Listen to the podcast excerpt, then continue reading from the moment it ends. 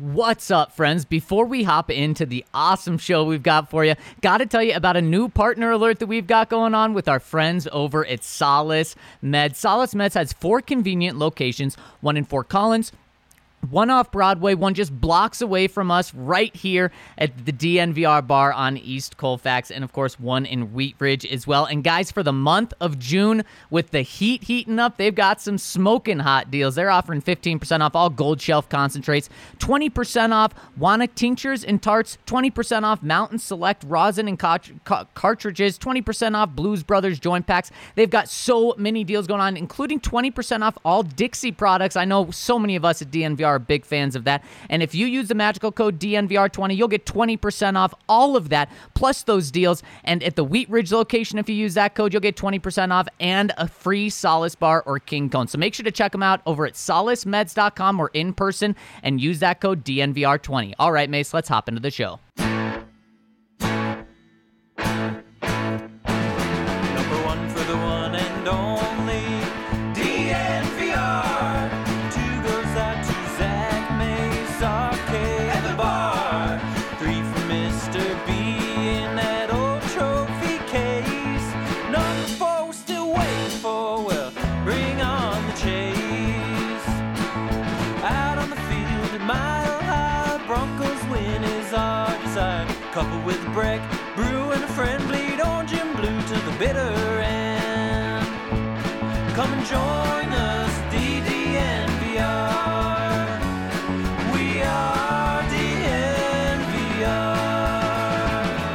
Welcome, welcome, welcome into the DNVR Broncos podcast on this Monday edition. I'm your host, Zac Stevens, joined by my man, Andrew Mason. We are just coming in from Broncos practice, which we both got to see the entirety of. But before we hop into everything we learned from today's practice, gotta tell you about our presenting sponsor, MSU Denver Online. Because over at MSU Denver Online, they're the new urban online university with learning outcomes equivalent to face to face courses, which is unheard of at other universities. But MSU delivers. They have great gen eds taught by real people, great completion options, full programs, and virtual services to keep you healthy and happy on your way to graduation. They're the preeminent online university in the Rocky Mountain region. So make sure to check them out over at MSU Denver Online. My boy, Mace, what's shaking, my friend? Hey, you know what? It's Monday. We're at practice.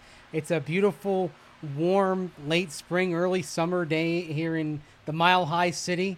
Broncos are at work on the field all seems right with the world today. It does. It does. And like you said, things are heating up specifically with the quarterback position. Before we jump into everything with that, Mace, I got to tell everyone tuning in live right now, please go to YouTube, tune in there that we have a better picture quality, better stream. Hit us with a like, a subscribe when you do it. Really, really helps us out. And of course, hop in the comment section like our friend Higher Learning has. He says, Hey, Broncos country. And I say, Hey to you, Higher Learnings. And Mace, I say, who was smoking hot today on the field? Were there any quarterbacks smoking hot today? Wouldn't say either of them was smoking hot okay, today. Okay, talking okay. About, uh, Teddy Bridgewater and Drew Lock. We'll get into that. Bridgewater had the better of things today, clearly. I think, uh, but he also had a bad throw. There was that interception that he threw. He was looking for Diontae Spencer uh, downfield, heading, heading uh, toward toward the corner, and put too much on it, too far. Jamar Johnson got the pick. Got the pick. So, not not the best not the best day for either quarterback, but you would say Teddy Two Gloves probably got the better of it if you had to say one or the other today. Not even probably, Mace. If if we were judging each each and every day so far, we've seen three full practices. This thing would be over if we were judging just on these three. Teddy Bridgewater has been the better quarterback. Now, the first week pretty close, but I would have given the edge to Teddy. Last week, it was very clear that Teddy was a better quarterback, and I feel the exact same way about yeah. this week. Teddy was the better quarterback. Now, like you said, was Teddy a perfect quarterback? Was he Aaron Rodgers out there, Peyton? No, Not he, close. he he wasn't perfect, but today he was light years uh, ahead of Drew Lock, and it was almost a similar story, different day from what we've seen from Teddy and Drew these past two weeks. Mace, from what I saw from from Drew today, it was much more of the exact same from what we've seen these past couple of weeks. Uh, maybe through uh, one or two balls past 10 yards. Otherwise, it was check down, check down, check mm-hmm. down. Now, credit to him, it does seem like he's going through his reads better, but it seems like every read he's a little too hesitant to throw the ball until it's the wide open check down, you know, three yards downfield. I do like that Drew is looking through his reads more,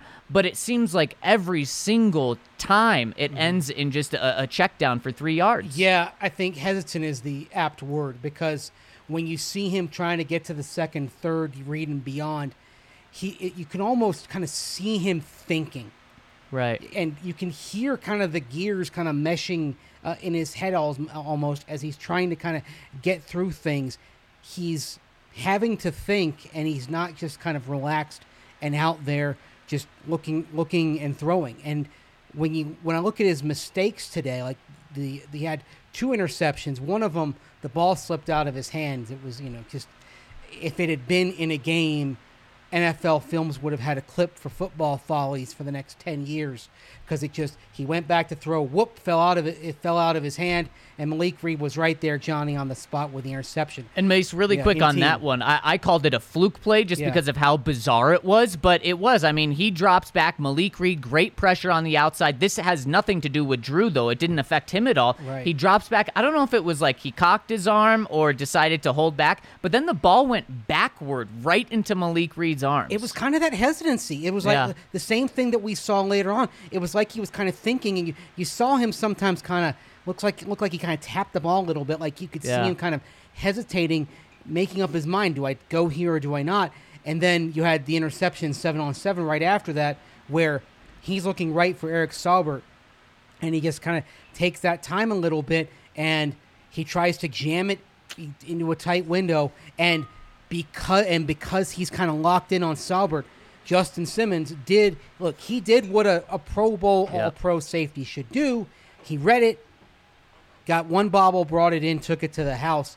But everything for Drew, the struggles right now, it comes down to hesitation. If he's just like going first, like first read or second read, he's having some moments. Like you can see, like one pass, I think to Andrew Beck it was down. It was uh, it was right at the hash marks, so just in, just inside of the seam to the left, and he gets it past two defenders, and it's a bullet, it's a rope. It's exactly what you want to see, and so you still see so those throws where he shows off the arm talent, and you can and you can see that, and that's not something that Teddy has. But you're also seeing too many times where he just looks like he's thinking rather than reacting. Yeah, it, it, was a tough start for Drew. I believe that Malik Reed interception that slipped out of his hand was the first throw during seven on seven or yeah. d- during eleven on eleven full team because they were doing a lot of running. And then, like everyone, you said, it seemed like everyone groaned in the media right. watching up top when we saw that. Right. Well, and, everyone's like, "Oh no!" And you even saw Drew. I mean, I think he put his yeah. hands on his helmet, like, "Oh my gosh, that did not just happen to yeah. start this off," because he knows what type of competition he's in. And then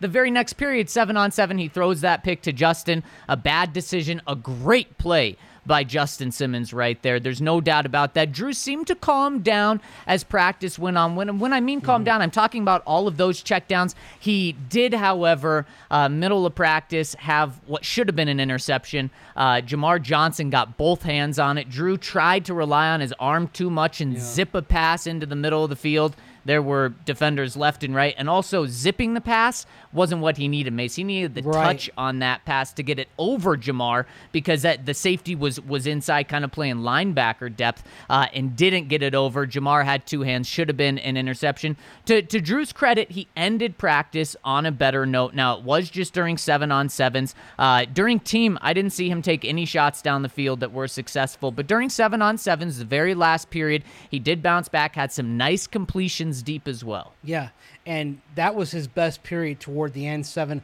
seven on seven. Now they did something interesting both in in the last team period uh, and and in seven on seven. That last team period, if you notice, it Drew went out there and he was behind a backup offensive line. Right. For that, even though he was up first in that period, backup O line. It's just part of how they're kind of uh, shuffling things around. But in in the team periods, like you said, Drew wasn't finding much deep whereas Bridgewater was making some deep connections. He didn't. Now think about this. He didn't have Noah Fant. Noah Fant had his wisdom teeth pulled last week and was not out there.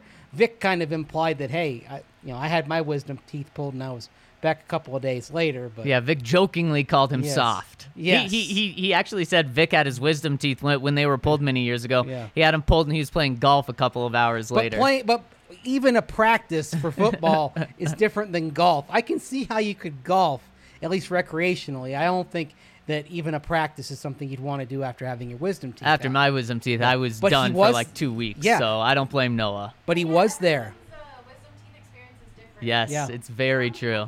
It really easy, some people yes. Yeah, so Yes. Vic just got it easy. See, I didn't have all four of mine at once. Hmm. I had That sounds pull- I had a couple at once, and then I had another pulled out, and Oh, that I, does had not I, I had them pulled out on an as-needed basis. oh, okay. and not, not not the best decision. I should have just had it all all in one, but uh, you know, it it is what it is. That was the choice I made. But no Noah Fant, and Noah Fant has been one of two security blankets for Teddy Bridgewater out there.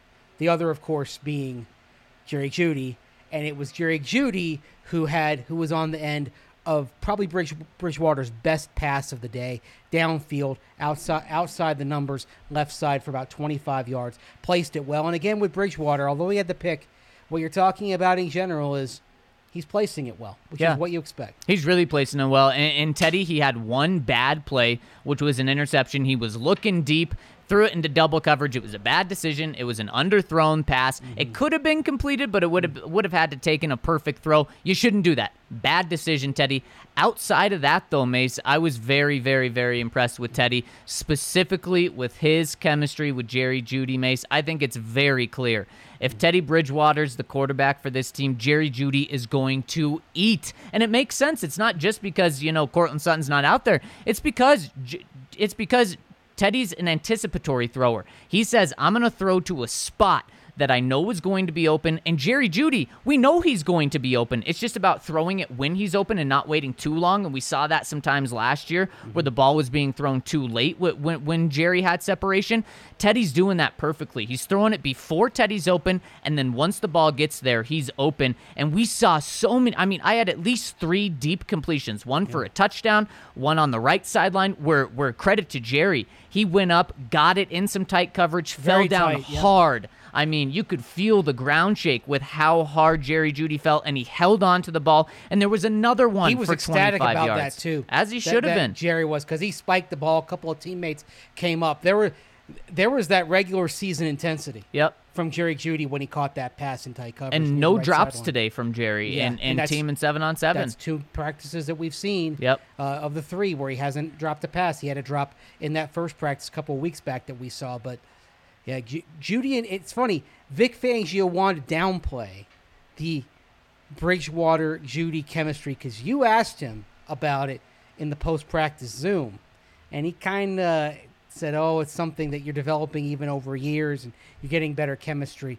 But it's one of those things, Zac, where in your words, open your eyes. I think if you have eyes and they're working, you can see that Teddy and Jerry Jeudy are are in lockstep right now. Ah, on the same lockstep. Maybe maybe we should say they're in pun. Bridgewater step or something. Maybe They're in Teddy step. maybe they've got the bridge that they fa- they've they've built the bridge that connects the two of them together mentally. They have that symbiosis. It does appear like that. Yeah. And Mace, that's a great thing for Teddy to have. Obviously, it's Yeah. great for Jerry to have, but that's a great thing for, for Teddy to have, or for for Teddy to have, because if he's able to to build that chemistry, then that's just going to help him earn this job. And again, Teddy had one bad mistake, but outside of that, Mace, it was the same story, just a different week where Drew wasn't throwing deep, Teddy was throwing deep. Was Teddy connecting on everything deep? No, he had the interception deep, but he was connecting on a very good rate of passes deep. And last week we said, okay, well, one thing you have to realize there's no pressure in these guys' face. It's only seven on seven. Can't say that this week. Now, they're never going to be hit during practice, so you're never going to see that type of pressure. and Von Miller was holding back today. Oh, yeah. Like he was going against Cameron Fleming because Bobby Massie was out, and there were a couple of times where I Von had a beat on the quarterback, and he gave himself the stop sign. Yeah. Yeah, the, he, the, he could have wrecked things today if he wanted to. Yeah, and that's what that's what Von does, and that's what Von was doing last year before he got hurt. Yeah. But when the pressure was there, uh, what what I heard some people saying last week was wait till the pressure gets to Teddy, and then see how quick of decisions he's making, and and how many check checkdowns he's taken. That was not the case today. Again, maybe it changes week one when when he's able to be hit, but today Teddy just looks very calm back there, and he's not rushing anything. I mean, he is who he is. He, he's he's like you said, steady Teddy. He's it- it's got a better connotation than average Teddy, and because he's an average quarterback. Now I know Chris Sims had the ranking. You saw Chris Sims when he had him like 32 and Drew Lock 33. Yep. Teddy is better than the 32nd best quarterback in the NFL. He was better than the 32nd best quarterback last year Yeah. in the NFL. He is an he is an average middle range starter. What's funny is he was better than Sam Darnold, and Carolina decided to move on from Teddy for Sam Darnold because of that potential, that ceiling word. That's what they went for. But it, it, that is so seductive. It is, the but- ceiling potential because it, it's seductive with Drew Lock too. Because course. when you see him wing, wing it past a couple of linebackers like he did to Beck late in practice, that's where you say, "Wow, that's that's an A level throw." yeah, want to see more of that. But with Drew Lock, I know we love to talk about the ceiling, and I know that people who, who are the most vociferous defenders of Drew Lock justifiably talk about the ceiling, but you can't talk about the ceiling without talking about the floor. And we and just as we saw the ceiling on a couple of plays, we saw him scrape the ceiling. We also saw him scrape the bottom because Yeah. he had two picks, and like you mentioned, if if Johnson makes the interception, which would have been which would have been his second of the day because he had the one off Teddy, then it's three picks, one a fluke out of his hands, but the other two wouldn't have been flukes. right.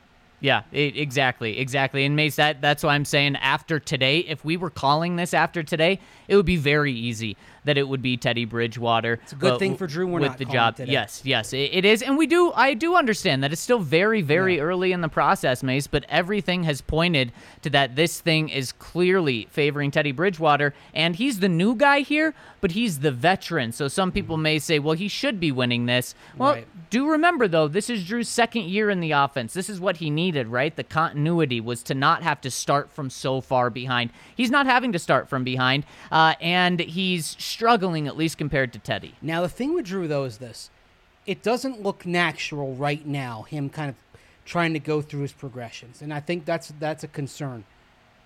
Can he get to a point where he improves at this, and it does become natural? And that that's going to be the determining factor, I think, in whether he can be the starter or not. Yeah. Because if it reaches a point where he, he's seen enough, he's done enough in terms of what he's absorbed from Peyton Manning, what he's absorbed from his film study this offseason, and he gets past the point where he's thinking about it and instead instead has improved his mental process to where he's reacting in the way in a way that where he's thinking so quickly that it's just a reaction. If he can do that and do that in training camp in the preseason, he will probably win the job. The other thing, like you mentioned, is he's got to learn when to throw the fastball and when to th- and when to throw the changeup.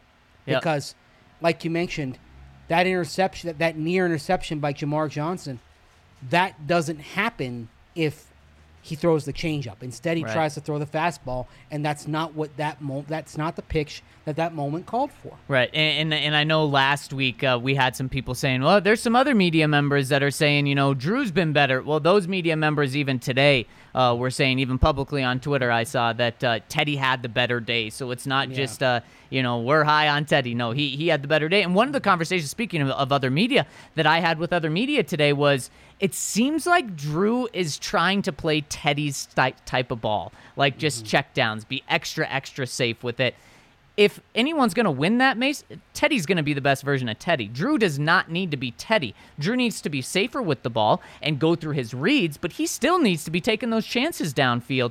Only saw two times at the end of the at, at the end of the practice him do that in 7 on 7s.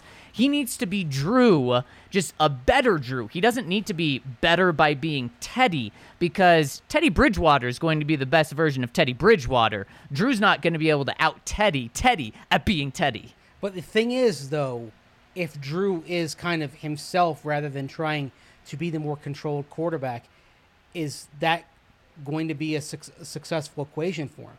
I mean, maybe he gets his completion percentage up, but his yards per attempt goes down, and uh, you know maybe. And what if his touchdown interception ratio playing that style is just okay? Like it's it's a it's really interesting to think on Drew because what you you he can't be who he was last year. Right. He's got to be a better He- version. He's got to be a bet. He's got to be a more accurate and he, a version of that quarterback. He's got to make better decisions. He he can't he can't pass up the the the dime to try to take the long shot at the quarter. You're, you're absolutely right, but Mace, what we're seeing so far is we're not seeing any of Drew's good game that we saw last year. The mm-hmm. flashes where he's throwing the strikes for the big for the big gains, taking those chances down the mm-hmm. field. All we're seeing is the mistakes short. We're not getting any of the reward of Yeah. Drew. That's that's why he needs to still be Drew, just a, a more refined and older version of Drew. And something else, Drew is is right now he's throwing 95 mile an hour fastballs, and that's all he's got in the arsenal. Teddy, he has the 85 mile per hour fastball that absolutely can be hit, aka picked off. And, but he's also got the 79 mile per hour changeup. He's not going to blow you away with his heat, but he his fastballs are mm-hmm. good enough and he also has some changeup ability. Right now, we're only seeing one pitch from Drew. If he develops a changeup, it's tougher to hit a 79 mile an hour changeup when you're throwing 95 like Drew can than it is from 85 to 79. So again, it comes back to potential. Drew has the ceiling that you want. It's it's like we talk about. You combine these two, and and you give Drew the 95 mile per hour fastball, pair him with that 79 uh, mile per hour changeup, and boom, now we're talking. But right now, Drew's got one pitch where Teddy has two that aren't that different. And the other thing is also if Bridgewater does end up winning the job, does he have any any distance left to, to reach a ceiling? Like is what we saw last year in Carolina the ceiling, or that type of season he had in New Orleans where he was nine to two on touchdowns and interceptions in uh, in the five games that he started. Five and zero as a starter too. Yeah. I mean, if you play the QB wins thing, that's you know what? If if he has more, if he has four touchdowns for every one pick, or even slightly better than that, like he did in New Orleans, I'm get the QB wins are going to come naturally as a result of that. But what if Teddy Bridgewater? May, yeah, he doesn't have the arm talent, but what if we're we're looking at somebody who, in a 17 game schedule, can throw 20 touchdowns and five picks? That would be it. Can I mean, you, the- can you win with the, this team? this team can win with absolutely absolutely and mace what we saw today which we're going to get into in just a second is this team while we've talked so much about the quarterbacks and the, and the weapons that they have on offense the past two weeks because they've only been doing throwing drills today we got to see the running game Mm-hmm. and let's let's get into that more of what we saw beyond the quarterbacks but first guys got to tell you about our friends over at chevalier mortgage mike and virginia chevalier are such a great duo with with the way they handle mortgages because they look beyond just the mortgage and one interest rate. Michael Chevalier is a certified financial planner, so when he looks at your mortgage, he looks at more than just your mortgage. He looks at your entire financial picture in order to build a portfolio for you and decide the best way to go. And that's what you need because you're not just talking about one number, you're talking about your entire finances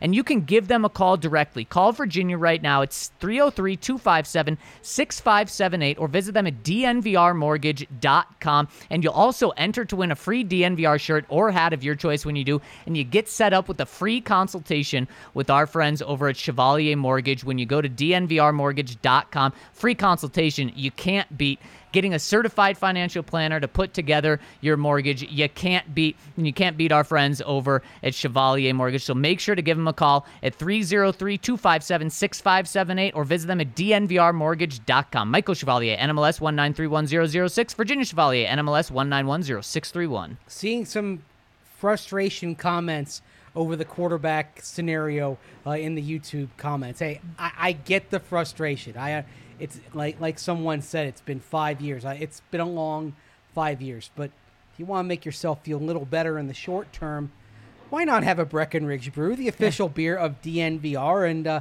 it's not just Breckenridge Brews anymore. It's the Good Company Hard Seltzers, which of course we've got right here, the DNVR bar. And we love our Breck beers and seltzers, but what we love even more this summer is the fact that Breckenridge Brewery is teaming up with the National Parks Conservation Association. The tragic fires in Colorado last year were absolutely devastating for so many, and this is one of the many reasons that Breck will be donating 1% of all of their profits this summer to the National Parks Conservation Association. That's right. If you buy one pint or a pack of Breck brews, you're donating 1% to the great outdoors. They're going we're going to be hosting events at the DNVR bar to promote this collaboration. Come on down, drink a Breck brew or a seltzer, and come away with some awesome swag from our friends at Breck Brew. You can also enter to win a $30,000 escape pod trailer if you head to their website and enter to win. Just go to breckbrew.com slash ingoodco. That's breckbrew.com slash ingoodco for more details on winning the $30,000 escape pod trailer. Good luck. Be sure to tag us and our friends at Breck Brew when you submit your entry to win.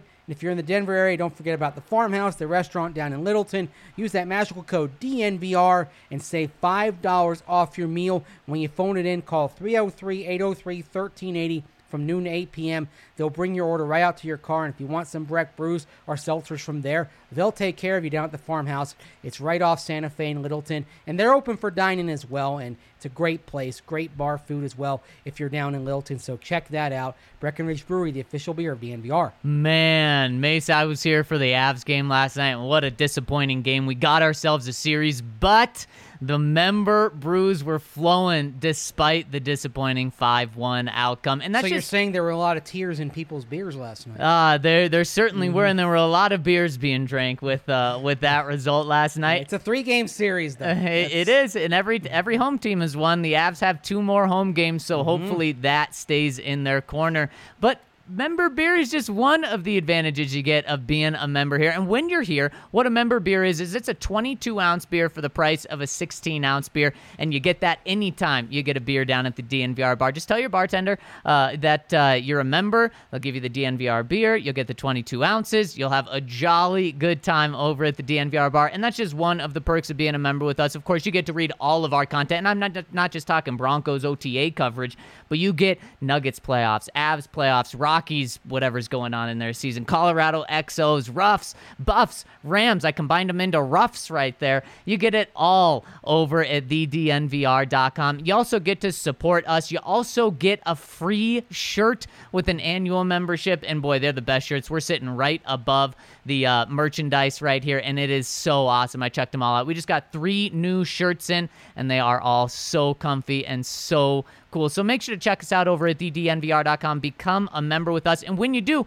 jump into the comment section, which we're going to get into right after I get Mace's take of what else happened at practice. Mace, first time we saw 11 on 11. We got to talk more than just about quarterbacks, even though that's the story. Yeah, and it's interesting. Of course, you have injuries, absences, etc. on both lines. You have, you know, Shelby Harris, of course, is coming off of a procedure that he had last month. We didn't see him out, him out there. A lot of DeShawn Williams, by the way, who I thought had a pretty solid day, getting some penetration. And don't worry, none of those guys need an ambulance. That That's just, No, no, uh, you know, just- East Colfax for you. Just, just hope everything's okay out there on East Colfax. But offensive line really interesting because Garett Bolles still absent. Uh, personal family matter that he's attending to. Bobby Massey uh, was in the building today, not practicing. He's a little banged up.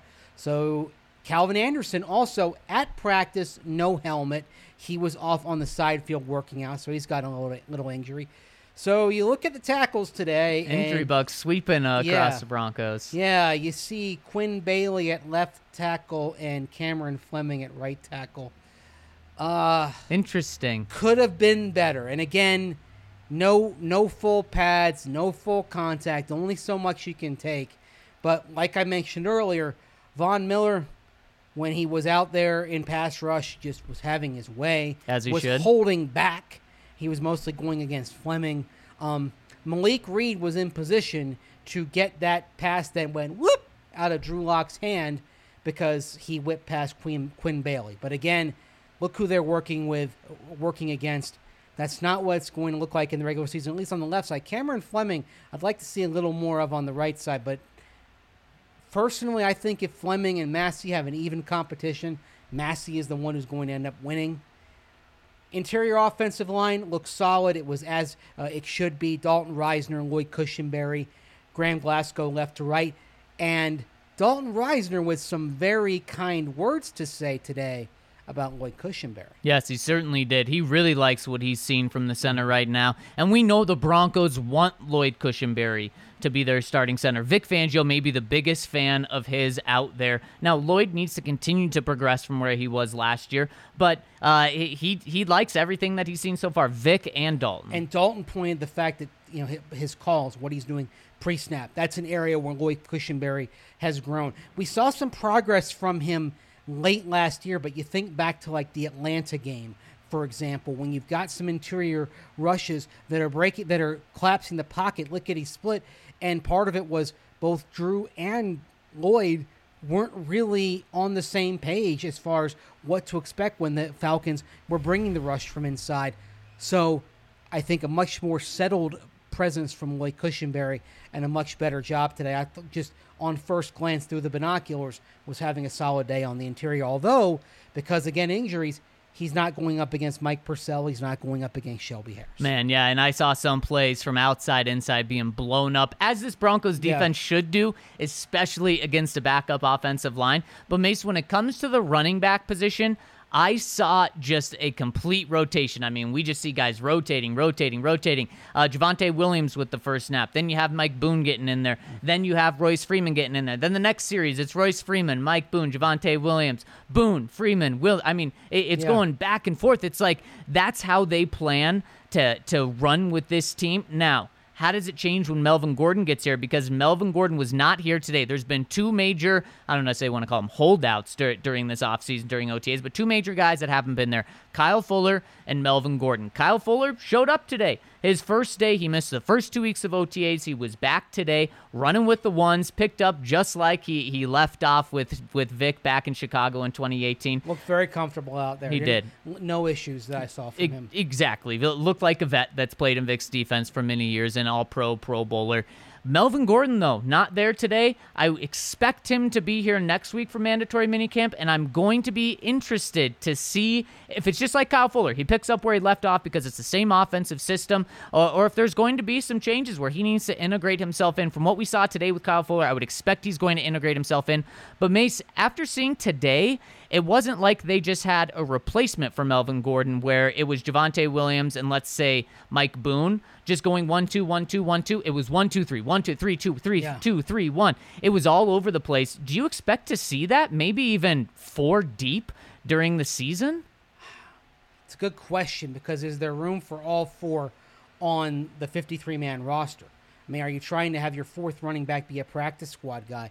If that's the case, then uh, practice squad r- rules look like they're going to be the same as last year, which means you can put some vets on that practice squad, but that's that's where Royce Freeman might have to factor because of the three backs today. You know, Royce he didn't open auspiciously.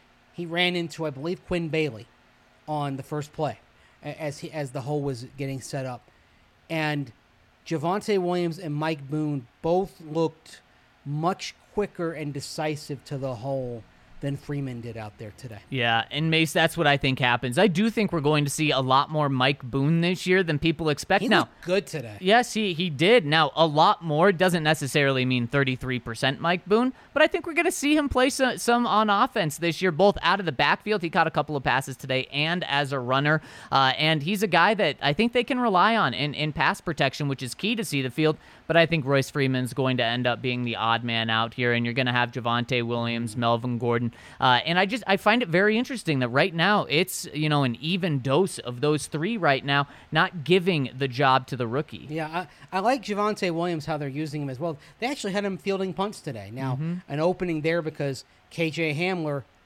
yeah, the hamstring supposedly it's minor, but he was out there on the side field today doing rehab work. And that's where we left last week was KJ telling us that his hamstrings quote fine, he's good, but for a second week in a row, Mace, he he was not practicing. Yeah, and obviously you don't need him right now. It's OTAs, I get it, but just given what his 2020 looked like, the hammy injury at the combine, multiple hamstring problems as you got him in for training camp and the regular season, I've got to see him get through a long period of heavy activity without it flaring up before I'm going to be really feeling good about where he stands and how reliable a component he's going to be in this offense. So, but that that gave some other opportunities. Like I said, Javonte Williams, who was fielding punts, and Max Duffy was doing all the punting today. Why don't Why don't we just get into the to the punting a coverage lot of that you want placement punting, and I'm just going to say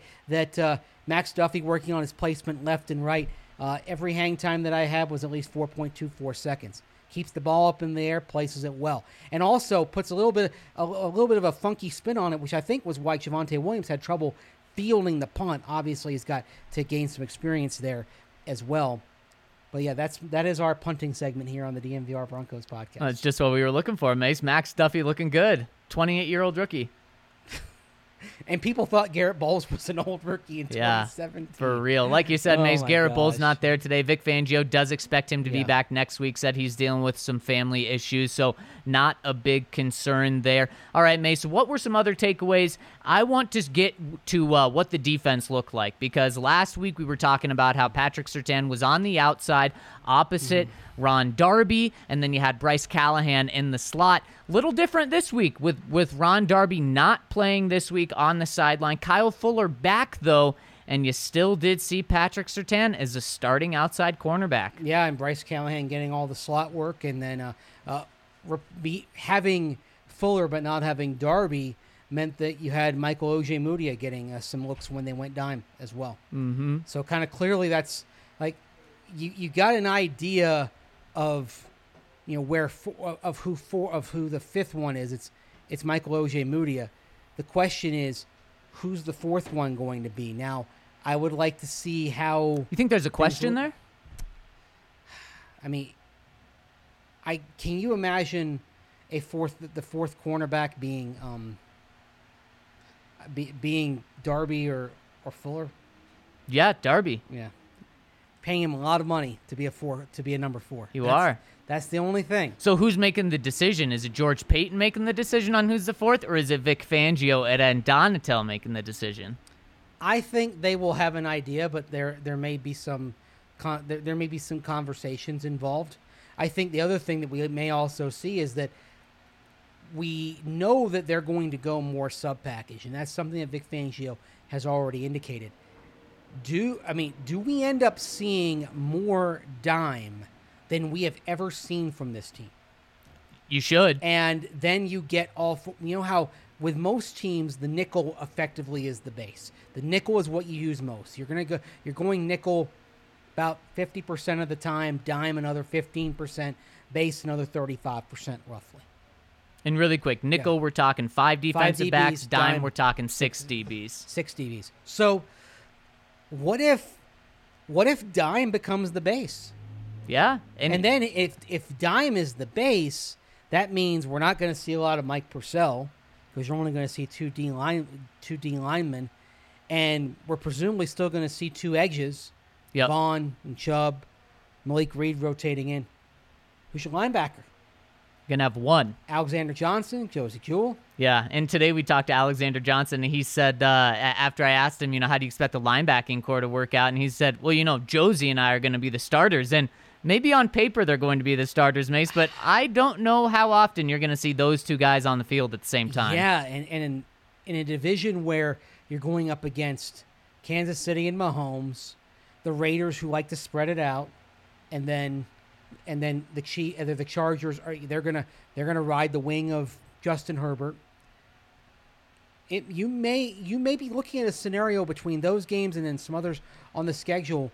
Like Pittsburgh likes to spread things out as well. That you you may be in a situation where we see more dime packages, dime personnel groupings than that of any other personnel group on this Yeah, team. yeah, and And, then there would be room Yep. for Ronald Darby to be the fourth cornerback Yep, and, and make and, everybody and then you're talking about Patrick Surtain, who's a first round pick, top ten pick. You're talking Bryce Callahan, the best slot corner in the game last year when he was healthy. Uh, Ron Darby, a solid number two cornerback again when healthy. Kyle Fuller, a solid number one cornerback. You're talking uh, all pro safety Justin Simmons, and you're talking Kareem Jackson. Those are guys that you don't want to take any of those guys off. But what's hmm. interesting, Mace, and I think it's very interesting that we got to see this in two different ways hmm. last week and this week. was there's two guys that I mentioned win healthy Bryce Callahan and Ronald Darby. You're crazy and, and you're just silly. It's foolish. It's nonsense to think that both of those guys are going to be able to play 17 games this year. So it's good that we're getting a look now of how this defense is going to work and that they're practicing it without intentionally meaning to of how this defense, how this secondary fits together when everyone's not healthy. In a weird way, I kind of like that we're seeing that. And basically, what you're just hoping is that Bryce Callahan and Ronald Darby aren't injured at the same time. Exactly. You hope that between the two of them, they of play them 17 yeah, games. If one of them's available every game, and then of course you have good health elsewhere, you're fine. I mean, Higher Yep. Learning's actually had an interesting comment on Surtain saying Surtain's gonna be covering all the league's best tight ends and big wide receivers. I think that is a legit possibility. Yeah, it that is. Your your guy on Darren Waller, your your guy on Travis Kelce, is going to be Pat Surtain. And is that how it should be? Because Mace, what we're seeing now, again, Noah Fant was not there today. I don't expect the Broncos to be showing us, and especially just in this third week of OTAs, to be doing all of their complex coverages right now. But what we've seen is isn't Patrick Surtain moving around to, to all the over the field. He's staying just on that right side. True, but we're at an early stage of install. Right, right, right. So- So, is that something that you expect to see, or is it a Justin Strnad, a big linebacker who's on those guys, or do you do Justin Simmons on those guys? A good question, and it could be something where they rotate guys. But even when you're kind of shuffling and having a cast of all characters handling that, and especially maybe not against, say, a Donald Parham of the Chargers, the big long guy out of, out of Stetson who had some catches against the Broncos late last year. But he, Parham isn't nearly on the level, of course, of Waller and Kelce. Right. So against a Parham, maybe you're saying, okay, it's going to be kind of one guy if you're going against an elite tight end, and we didn't even mention like they're facing a bad Eagles team, but the Eagles are great at tight end Yep. with uh, with what they have depth wise as well. That you're going to have some games where maybe you say this is going to be uh, throw throw everything at this matchup, and then other games where you're facing a tight end that you're not terribly worried about. Then you're saying, okay, yeah, this is going to be one primarily one guy, and maybe it's a, a linebacker. But if it's Kelce, I think this is going to be an all hands on deck situation. As it where should you're be. trying to kind of you're you're going to figure out what works. I mean, the key is if it's not working, don't be afraid to go away from it. Don't get caught like you did back in week one of 2019 when you had Isaac Yiadom on Darren Waller, and it took a while to get him off of Darren Waller. That that move, that switch should have been made earlier. Then they doubled down on week 17 by putting Isaac Yiadom back on Darren Waller. And lo and behold, Darren Waller made plays again. Shock. it seems to uh, safe to say that you weren't a fan of that. No, But It- well, I'm, I'm, I'm. It's always a question of you know the the old cliche about uh, insanity being that you repeat the same process and expect a different result. yeah, I'm glad you said cliche because if you said definition, I think Ryan would uh, storm onto this set and say that is not the definition. But you didn't. You said uh, you said cliche, so right on there. Uh, so that, Mace- that gets that really gets under his. Oh, it skin, does. doesn't It it does. So if you want to get under his skin, uh, maybe I'm talking to Allie. She knows that. But Hey, uh, hey, that's hey. How, that's how to do it. Uh, Mace, what were some other takeaways from practice today? Ooh, um, Tyree Cleveland looked really good today. I thought. Yeah, and and speaking of KJ Hamler not being there, Mm-hmm. that's a guy who's really stepping up. Yeah, he, he's catching everything right now, and uh, uh, he, he you start when you get beyond kind of the starters, you start saying, okay, who's making plays, who who's around the ball. So, I think you look at Tyree Cleveland on the offensive side, and I think you look at Jamar Johnson on the defensive side. One interception off Bridgewater, the near interception against Drew Lock that we allude to when Lock tried to fa- try to throw the fastball in there. But the point being is that Jamar Johnson seems to find himself around the ball, mm-hmm. and that's that's what you expected. That was his strong point was coming coming out of Indiana, and we saw it with the two picks that he had off Justin Fields in that game in Columbus last November. It, it's ball skills. Yep. It's being able to read, anticipate, and react, and that's something that Jamar Johnson does really well. That's why I'd say right now, if you've got him and Caden Sterns, and you're saying, okay, which of these two is ahead in terms of a rookie getting playing time, based on ball skills, anticipation, Johnson appears to be ahead right now. Yeah, and Vic said, uh, someone asked him a question today, like, you know, you, you said he was a ball hawk, and Vic said, well, I don't know if I said he's a ball hawk, but he needs to work on tackling first. Yeah. And Mace, that's going to be the thing. If Yeah. he can become a, a tackler that Vic is confident in, then he's going to see the field, and then you're talking about maybe he's the guy that's stepping onto the field in dime situations. If one guy's hurt, he can step in and get on the field because we, we just talked about the issue uh, of how tough it's going to be getting all these playmakers on the field he's probably going to take a big, big back role this year. But man, if he just keeps continuing to improve, that's going to be very good for the Broncos and allow them to move on from Kareem in a year or two. And the thing is, Kareem, of course, is on that one year deal. Now that Kareem is getting into year 12, you kind of have to, in your mind, think, all right, natural progression means he may miss a game or two over the course of the 17. So Trey Marshall is still there. He's experienced, but I really want to see how much Johnson and Sterns do to kind of close the gap. And if one of them maybe even surpasses Marshall to be the first safety off the bench. John, because you you want both Sterns and Johnson to improve their tackling. Now Sterns, like that was the thing that kind of jumped out to me watching when I went back and watched him at Texas. He's a willing tackler, but he's not a good fundamental tackler, and he's got to improve that. And by the way, nobody's going to improve their tackling out there right now because you're going seven on seven, Skelly, as Vic Fangio calls it, some, and you're not tackling to the ground. You're not having a lot of heavy contact. We're not going to get a read on how far Johnson and Sterns have come as tacklers until we get later in the summer. And that and, and that may tell the tale. Right now, based on what we see, Jamar Johnson looks like he's the better of the two. But again, with no tackling, it's really it's really hazy to gauge right now. You're just you're just judging anticipation, reading the intent of the offense. And Johnson appears to be pretty good at reading a quarter at reading and diagnosing a quarterback's intent. Yep, exactly. Mace, just a couple of other things right now, some housekeeping notes. I really liked what I saw from Malik Reed today and Von Miller. Like you said, Von Miller obviously slowed it down. Malik Reed starting off practice with an interception because he was in great position. He was mm-hmm. right behind Drew, right where he needed to be. He was also having great pressure throughout practice. The old cliche, luck is where preparation meets opportunity, right? Yeah. It was lucky for Malik Reed, but preparation in terms of being able to do all the work necessary and prove to where he's going to win that matchup creates the opportunity when the ball slips out of Lock's hands. Yep. That's that you know that's that's what it's all about. What did you think of Austin Fort today? Oh, he They I'm- involved him a lot as well. They they loved him last year, and the Broncos are kind of looking for maybe one more guy in in, in the tight end room to, to make a step up there. Yeah, now Albert Okwuegbunam, he's continuing to work his way back.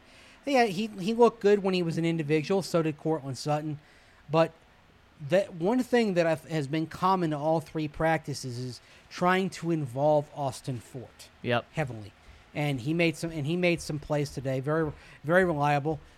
You wonder if he's going to effectively replace Jake Butt Yeah. on the roster.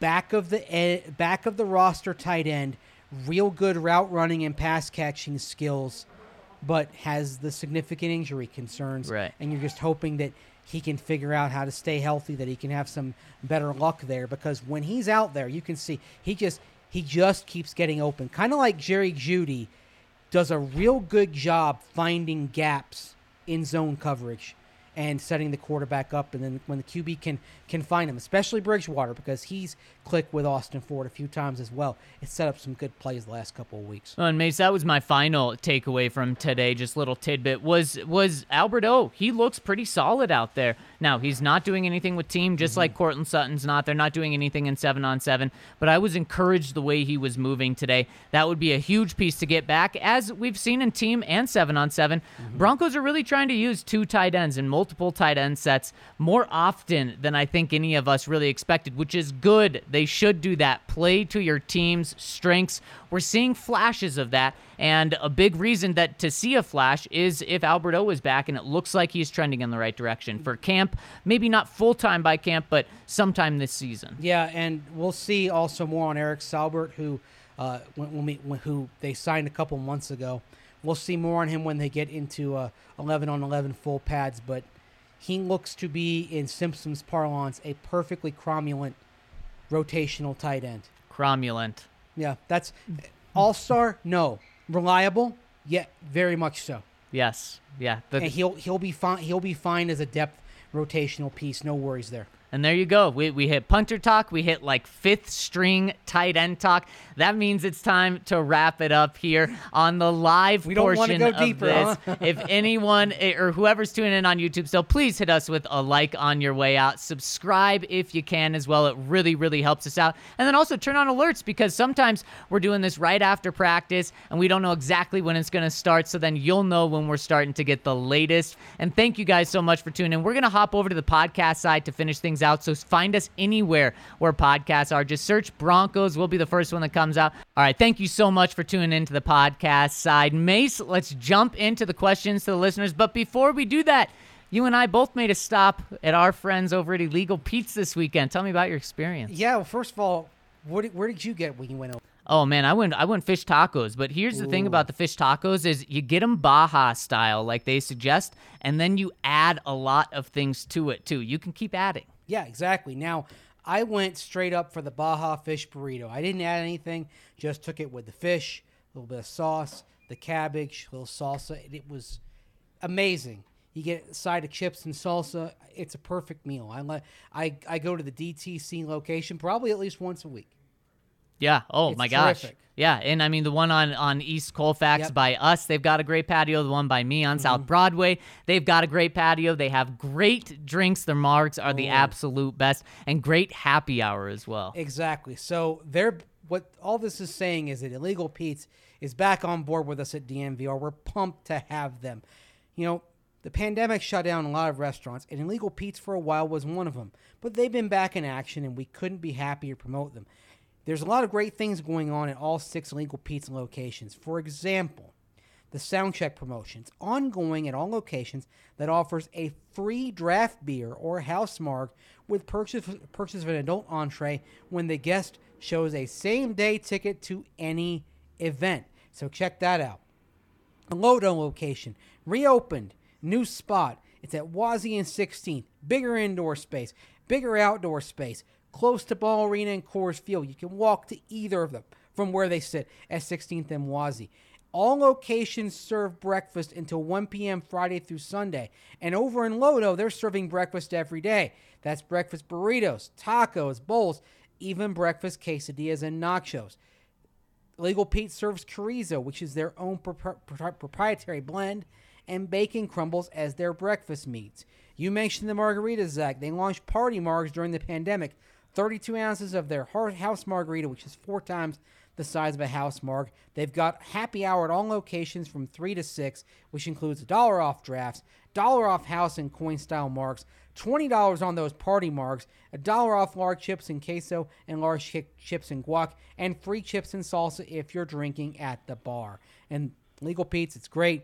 They mix their burritos before they roll them up, so you get a mixture of ingredients in each bite. You don't have to worry about getting all the meat in one bite and none the rest of it. They spread them out, and they care about their employees. They pay a living wage to all staff, starting at $15 an hour plus tips, free food and drink off shift, discount off duty, 401k match, paid time off to all employees, and much more. Check out Illegal Pete's six locations in the Denver area, including, like we mentioned, got the one on East Colfax. You've got the one in Lodo.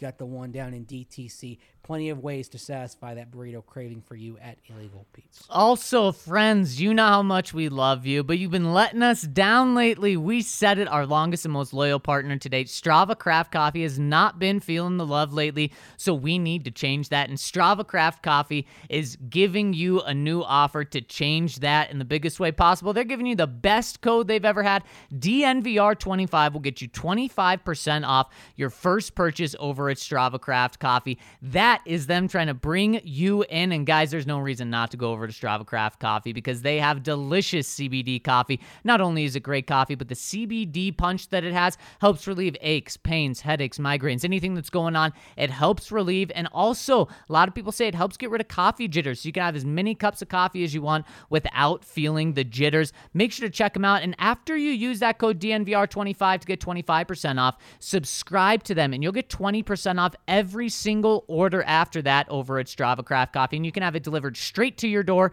every two, four, six, eight weeks, whatever the, the, the amount you want, they will deliver it straight to your door. So make sure to check them out and use that code DNVR25 over at Strava Craft Coffee. Also, want to tell you about our friends over at Hassell Cattle Company. They've delivered to you damn good beef, and it's so damn good that you can get it at the DNVR bar. That's right. We couldn't resist putting the damn good beef in the bar. You can come on down and build your own delicious Hassell Cattle Wagyu beef burger. Add all the toppings you want and enjoy all of our watch parties with the finest beef. I'll say this I don't think you need many toppings. The beef is that good, that flavorful. Just a slice of onion, slice of tomato, maybe some lettuce, and a little drizzle of ketchup. You're going to be good to go. Hassell Cattle Company is now also offering DNVR listeners a buy three, get one free offer on their flank steaks. These delicious steaks are lean and very flavorful. They're perfect for carne asada. You should slice them thinly against the grain when carving. You want to marinate? Like I said, carne asada. Sit them in a marinade for 24 to 48 hours. Put them on the grill. Oh my goodness, terrific. Ideal choice for that. So check out these flank steaks. They're super affordable, $9.99 each, and you can buy three and get one free by using the code DNVR flank at checkout. DNVR F L A N K. Buy three, get one free. Of course, Hassell Cattle Company is the best source for farm to table Wagyu beef in the country. They're a fourth generation cattle farm out of Texas. Ship all over the USA straight to your door. They call their beef the blue collar Wagyu because the best damn Wagyu that any every man or woman can afford. They've got two jerky flavors, original and sweet and spicy, Wagyu Franks with no fillers, New York strip, Wagyu smoked, smoked sausage, and of course, beef bacon. Check so check out HassellCattleCompany.com, H A S S E L L CattleCompany.com, and don't forget I mentioned DNVR FLANK, DNVR flank for buy three get one free at checkout on those flank steaks. Don't forget you want 10% off. Use the magical code DNVR10 for 10% off and get that order at $200 and you're going to get free shipping on it. Check it out. We promise you won't be disappointed. I know I haven't. HassellCattleCompany.com. All right, Mace, let's hop into the comment section and talk to the people. First one coming in from Bronco and SF says, Hope the Nuggets are ready for the smoke. Who is this? Suns and four. Anyone up for a friendly wager? Explanations of my fandom and nature. Born in Denver, Broncos. Grew up in Arizona, Suns. Currently live in San Francisco, Broncos in SF. And we have Melbourne Broncos says, I'll take your Suns in four bet. I'm in Australia. What's the bet? And Mark IT Snatch says, traditionally, a pizza. Yeah, that's how we do it on this pod. A pizza. Pizza bets. Maybe a pizza and beer. I don't know how you do that with uh, Australia and San Francisco, but Ooh. maybe we meet in the middle and everyone comes to the DNVR bar. No, the middle middle would be like Hawaii or Tahiti, right? Oh, that's not bad.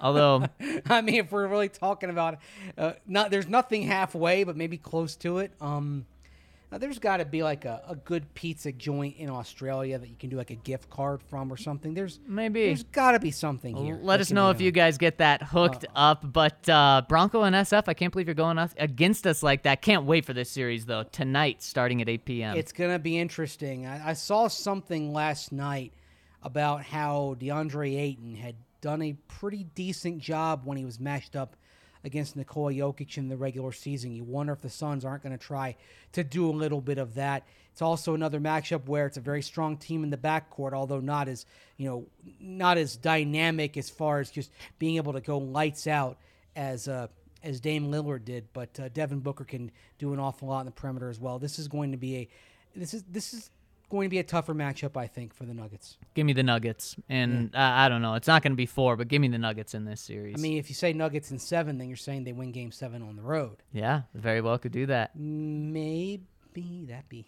That'd be wild. All right, how about Nuggets and six? There we go. Oh, all right. These Melbourne Broncos as hi guys. I have to go an unpopular area regarding Deshaun Watson, but regardless of whatever charges are filed, unfiled, settled before court, etc., etc., etc., etc., if the Aaron Rodgers dream doesn't occur, Deshaun should be the highest priority. Remember, Ray Lewis had a 12-year career after a much more serious charge, and I know it's not a popular discussion point, but this is the real world, and nothing should be ruled out. Yeah, and I, honestly, I despise Ray Lewis for every one of those twelve seasons, and uh, I think a lot of people do. A lot of people did. Um, I I don't want the Broncos to be that team. if possible. Again, that's why I think I just want to see where everything goes. Let's let let's let this matter be adjudicated before you start talking about Deshaun Watson. you can't make a move now. Yeah, It- it- everything has to become settled, or it, at least you know as far settled as we're ever going to see. And Mace, even at that point, some people are going to say, even if Deshaun Watson settles things and moves on, you're still going to have a lot of people saying Broncos cannot bring him in. And I would understand that. Look, it wasn't one person that came out against him. There were over 20 women that have come out against him. And look at the Broncos team. Look how it's run. There are a lot of women in high power here, Mm-hmm. and and not just that women would be the ones against this, because of course not. But you got to see the way this organization's built. Right, and I would. I mean, it should be something where everybody's concerned, no matter what your Absolutely. no matter what your gender identity is, no matter what what, what sex you are. Um, we're in the era of Me Too, and the dynamic on this, and how like how acceptable, like I, not, not that it was ever acceptable, but think back eleven years of Ben Roethlisberger, Right. And there's an incident, and he serves, I believe, a six game suspension would it would that have been it? Oh, if probably the not. Roethlisberger incident had happened today. Probably not. right. The times have changed. Yeah, the times have changed. Next one from the great Broncholio. Oh yeah. Well, I am Broncolio. there we go. TV for my bunghole. My bunghole it goes. He says, always love seeing Perna on the show. You guys rocked it this week. Thank you so much. So glad to hear you liked it. The draft was awesome, but you forgot one name Shamarko Thomas. Such a great name to go undrafted, lol. On another note, only three more drafts until I'm back in Denver for the first time in four years. So excited to be back, and I will certainly be dropping by the DNVR bar and hopefully catching an Avs or Nuggets game while there. Love the work you guys do, and I really hope that you're catching a Nuggets or an Avs game here because that will mean that uh, well first off i'll get to meet you and then also that'll mean the avs and nuggets are pretty darn far in the playoffs yeah, exactly. I think he said three more days until he's back in Denver. So three more uh, I, I believe it was three more oh three only three more days okay never mind sorry i thought you said three more weeks yeah, so three more days, and so you figure, all right, the Avs will certainly be playing. So he's good. Oh yeah. Yeah you're, you're good and, and the nuggets will be playing as well. So man we have an awesome week here in denver specifically at the bar. Every single game we're going to have a game here. It's going to be the place to be and i'm telling you guys what there's no better place to catch a game than at the bar. Yeah, it's uh, you see the videos and you see the energy. I mean, there it's, there there's something special happening here, and uh, I just hope the Broncos come fall Sundays and brunches over here. I hope the Broncos hold up their end of the bargain oh yeah on this and, and make this place buzz for good things that they're that they're doing. Buzz in many ways, yes. Yes. Hip hip hooray. Greetings, gentlemen. As always, great fun on the three ring circus. Great to have friend of the pod, Brandon Perna, on again. For my comment today, I want to pose a scenario to you, gentlemen. With all the talk about Tim Patrick maybe taking a team friendly deal and having a skill set similar to Sutton, I see the Broncos trading Sutton and getting draft capital in return.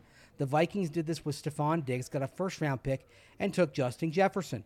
Both seem to be in a win win in this scenario, and I could see Paton doing the same thing. I know Diggs was a problem in the Vikings organization, and Courtland is not in the Broncos organization, but I think the value is too hard to pass up. As a fan, I don't want this to happen, but I do see it as a possible scenario. Go Nuggets, Avalanche, Iceman, and DNVR. I love where your head's coming from, Hip Hip You Ray, because the Broncos have a luxury at wide receiver, mm-hmm. and they're not good enough to have a luxury at, at places, especially like wide receiver, but the Broncos aren't trading Courtland Sutton. There is no bigger fan of Courtland Sutton than George Paton. I think number two on the fan list mm-hmm. is Vic Fangio. They, I just don't get the sense that they're going to trade him one bit. They're going to sign him to a long-term contract, whether that's this summer, whether it's next year. He's going to be a Bronco for a long time. But I do like where you're coming from. The Broncos have such a strength at wide receiver. There are some question marks. Cortland Sutton coming back from injury, KJ Hamler's injury status, but man, you got to capitalize instead of just letting Tim walk next year. Aaron Rodgers matters in this too, and I know I can almost hear the eyes of some rolling. The fact that it does come back to Aaron Rodgers. How so?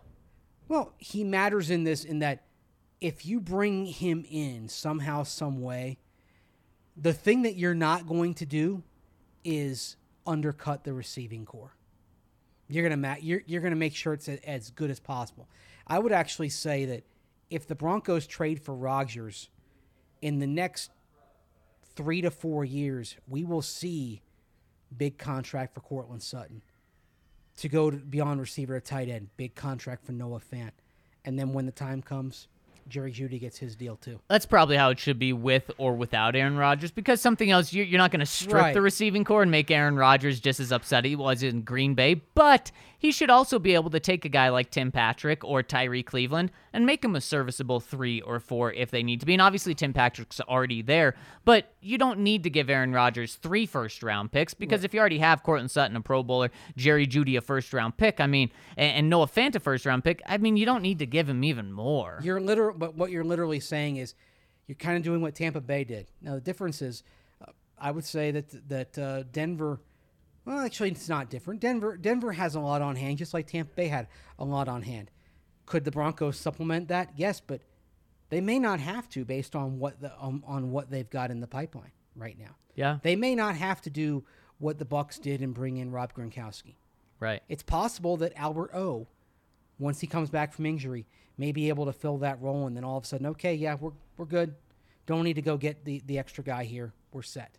Even though that being said, I would if the Broncos got Aaron Rodgers, I would never rule that rule them out of finding a way to get Davante Adams too, Oh man. because we know how Davante Adams feels about Aaron Rodgers. and we probably know that it's not going to be Davante Adams, Courtland Sutton, Jerry Jeudy, Noah Fant. Oh not, my- not, not, not all the. I mean, you have to imagine that one of those guys is moving in that deal. Holy cow! If you have okay, just let's dream for a second. It's insane. Let's dream for a second about Sutton, Adams, Jeudy, and Fant. and I didn't even mention KJ Hamler or Tim and- Patrick and or Albert Alberto or uh, you know Melvin Gordon, Pro Bowler, Uh, or second round pick Javonte okay. Williams.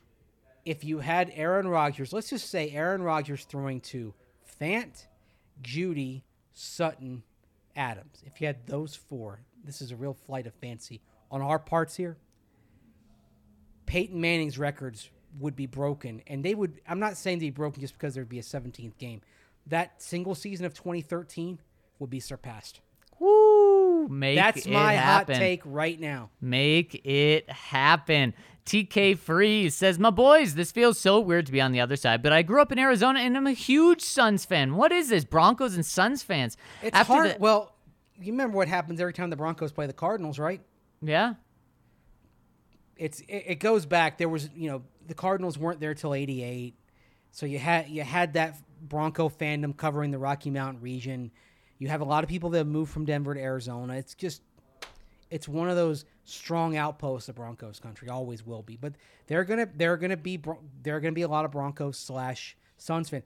Just like because LA didn't have a team, there are a lot of Broncos slash Lakers fans. Yeah, well, and he talks about the Lakers. He says, after the toxicity of the Lakers series, I'm very excited for a classy series against the Nuggets. Good luck to the Nuggets, my guys. I love Jokic. I've been cheering for the Nuggets for you guys since the Suns have sucked for so long, but we're finally back. Hope you have a great series. I think these teams match up pretty well. Go Suns! You guys don't have to say that. Go Broncos! Go DNVR! And I'll add in there, go Nuggets! I'll say this: one of my favorite uh, college players at North Carolina was Cam Johnson, who's become a really good rotational player for the Suns, and he's a good good shooter as well. So I'm rooting for the Nuggets, but if Cam popped uh, popped a 20 point night, wouldn't bother me. Casper comes in with the question, fellas, does Tennessee getting Julio Jones give them the best offensive football? Oh yeah, by the way, the Nug- or the Broncos did not get Julio Jones, not a shocker to anyone. But the Packers didn't get Julio Jones. Exactly. And I think that's the significant thing in the Broncos equation. But um, best offense in football. Ooh, I mean that's tough because you're talking about Tampa Bay. yeah, no, the answer is no because Is it a very good offense? Is it Yeah. is it a top three, top four offense? Depends on their offensive line, which has taken some personnel hits the last couple of years. But they're going. But the Titans are going to be an amazing team to watch. they'll be fun, that's for sure. Are they the favorite in the AFC South right now? I'd have to say that Yeah. even with their even now they got Bud Dupree in there, but even with a shaky defense, I, I you got to give them the nod in the AFC South right now as the favorite. Yeah, definitely. And while Ryan Tannehill did have a great season last year 3,800 yards, 33 touchdowns, seven interceptions, 106 passer rating, that's where Mm-hmm. it starts when you talk about co- uh, how good an offense can be. And there's other quarterbacks that are above him. So no, I'm not giving the edge or the nod to Tennessee even being a top three offense. They will be fun. They do have weapons. They can make a lot of noise, but are they the best? No. But good for them for knowing that you know they've they've lost they lost in the wild card round last year at home to Baltimore. They lost in the conference championship game. They've won a division title. They've been working.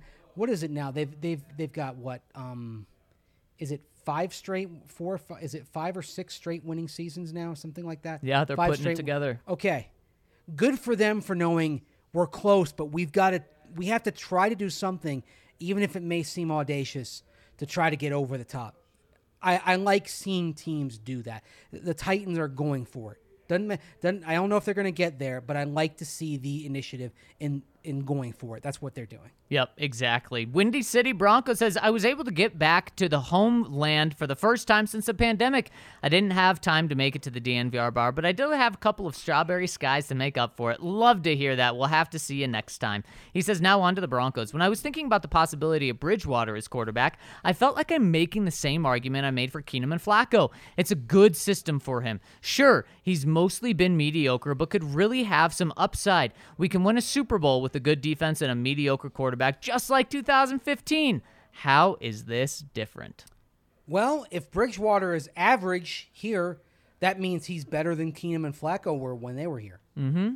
But yes, there is a there is a limit in terms of uh, the ceiling, and that's I get that people have PTSD with this after what has been endured over the last few years. That being said, I feel like the Broncos, when they went for these quarterbacks that were bridges or stopgaps, they went for the wrong type of guy. I feel like they should have been going for low mistake quarterbacks rather than like Joe Flacco. Accuracy was declining, interception rate was a bit too high. Joe Flacco was the wrong type of quarterback at that moment. Case Keenum, the Broncos paid too much for an outlier season.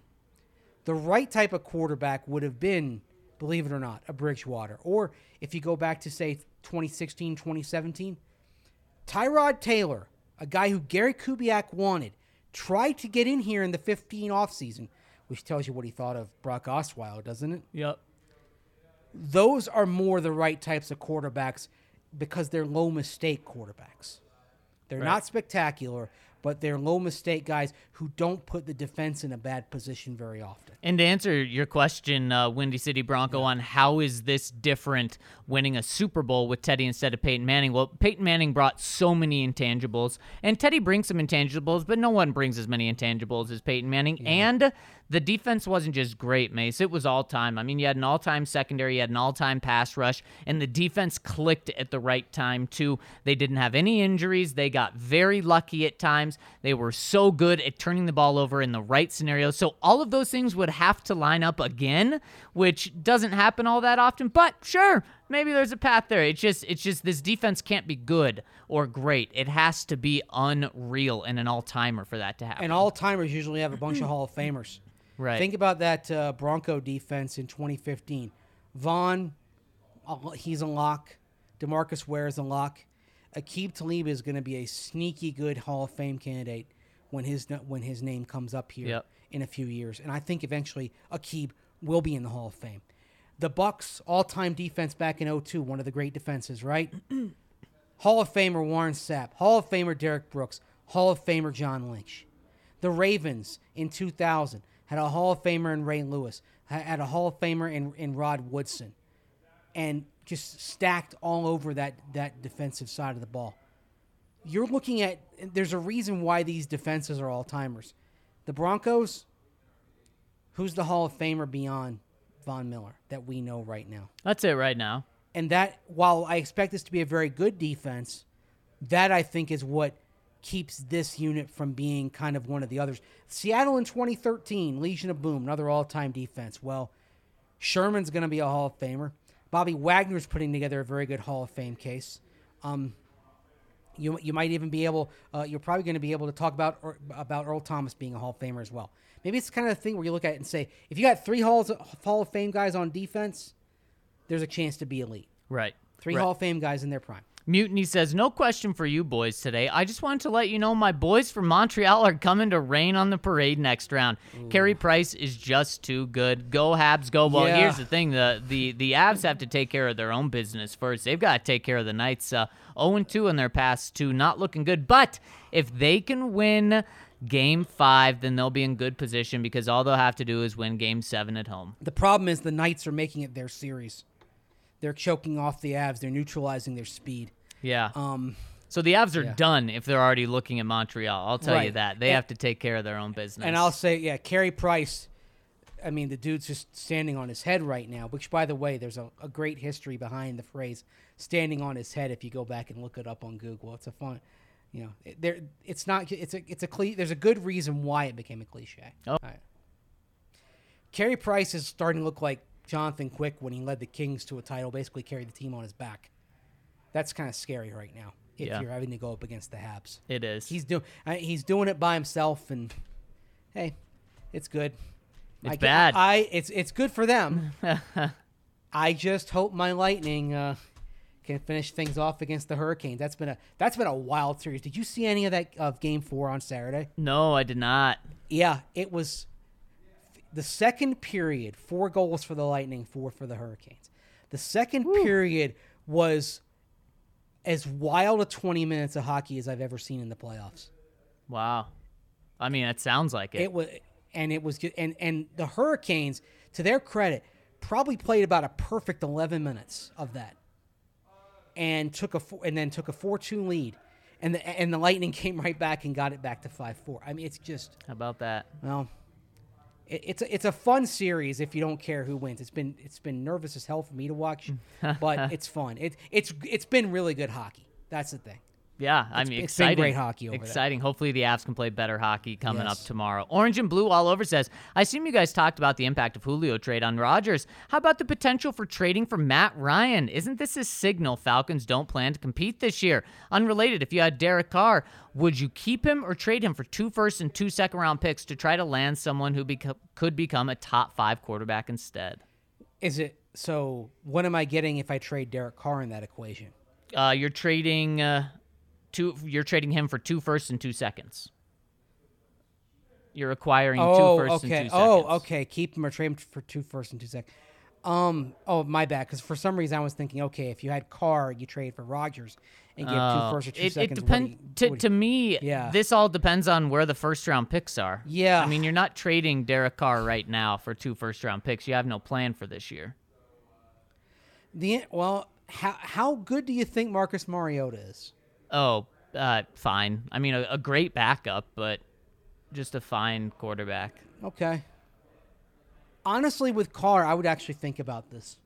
But you know, I mean, I, I, if I it, it just him, all depends on who you're trading him to. right, if I could get two firsts and two seconds, I would think about this and say, okay, what ha- whatever happens with Mariota happens, but then that draft capital, uh, it's it's used to move up, and in my mind, I'm thinking Sam Howell, Spencer Rattler, someone in that conversation. Sure. I mean, it unless you end up picking in, you know, the 20s or 30s or something, it's going to be hard to get those guys. But to answer your other question, trading for Matt Ryan, they can't trade him. That he Yeah. he's in they're in cap situation where they cannot move on from him, so he's going to be a uh, Atlanta Falcon. They traded the contract that they could. Right. Exactly. And that was Julio, not Matt Ryan. Right. Hip hip hooray. Hey boys, sorry for the double dip here, but I didn't know where else to say this. And considering this game happened at the Broncos Stadium, thought it'd be appropriate. Holy cow, that USA Mexico game was an instant classic. Ric Flair, woo!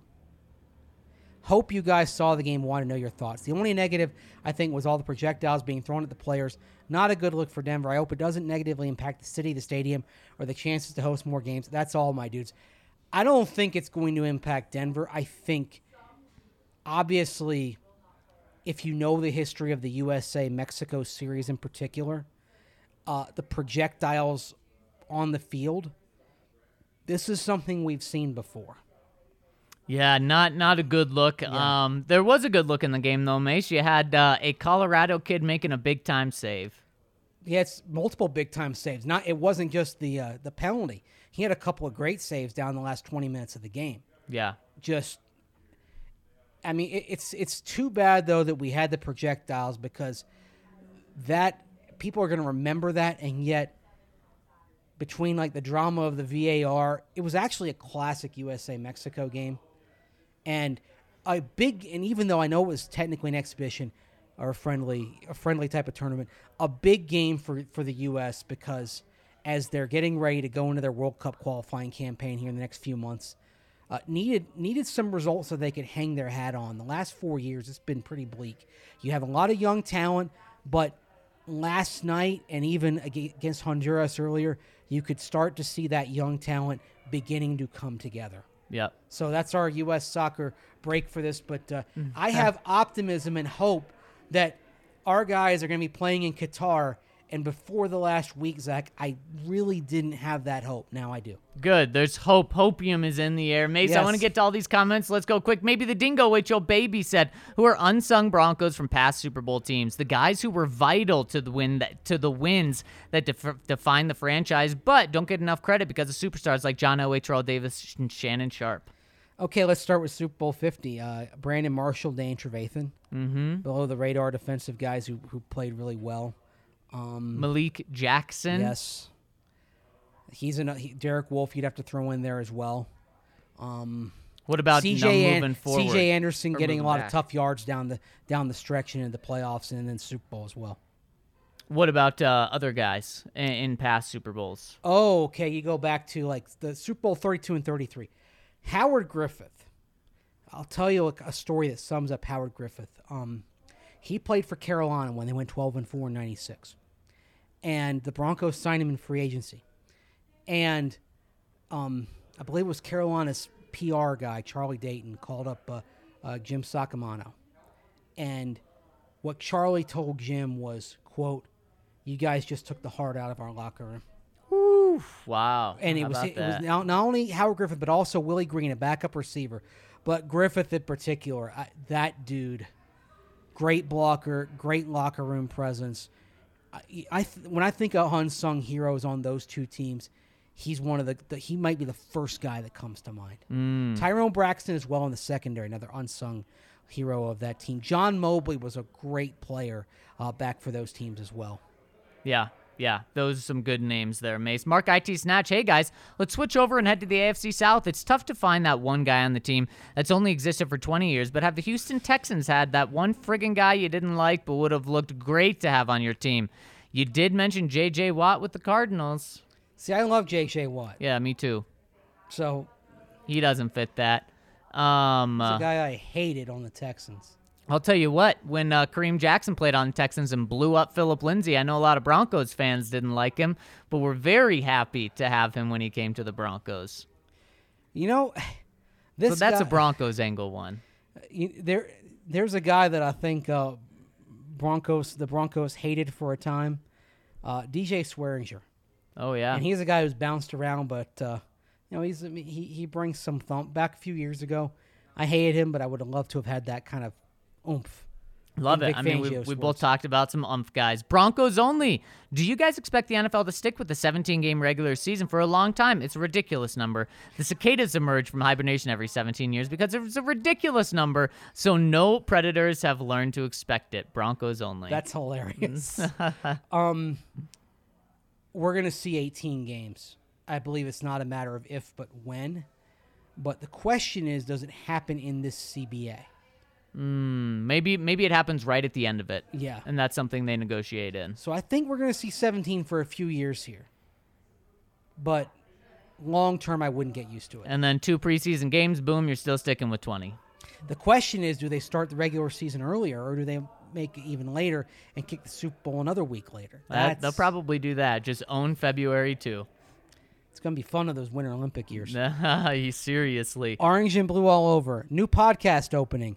My boys, welcome to the DNVR Broncos podcast. Season five of Is the Offense Bad or Defense Just That Good? A recurring annual training camp story. Appreciate you. oh man, I hope not. I hope the offense wins a little more this year, but maybe not. Today it was a lot of defense. A lot of defense today. And finally, Count Locula, who already has the quote of the year, about five months and uh, seven days into the year, from Zac Stevens, quote, Drew is not going to out Teddy Teddy by being Teddy. it was fun to say. I'm glad you enjoyed it, Count. And this was a very fun podcast.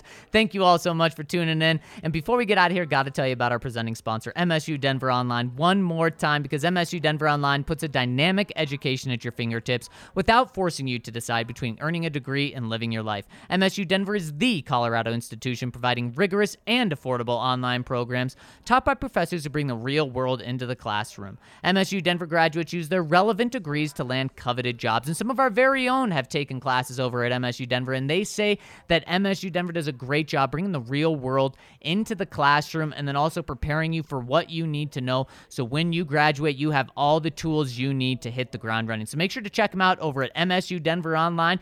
But Mace, this will do it today. Thank you guys so much for rolling with us. I love breaking down practice. Love hearing from you guys. Mace, thank you so much for rolling with me today. We'll be back with you on the DNVR Broncos podcast tomorrow. Have a fantastic start to your week.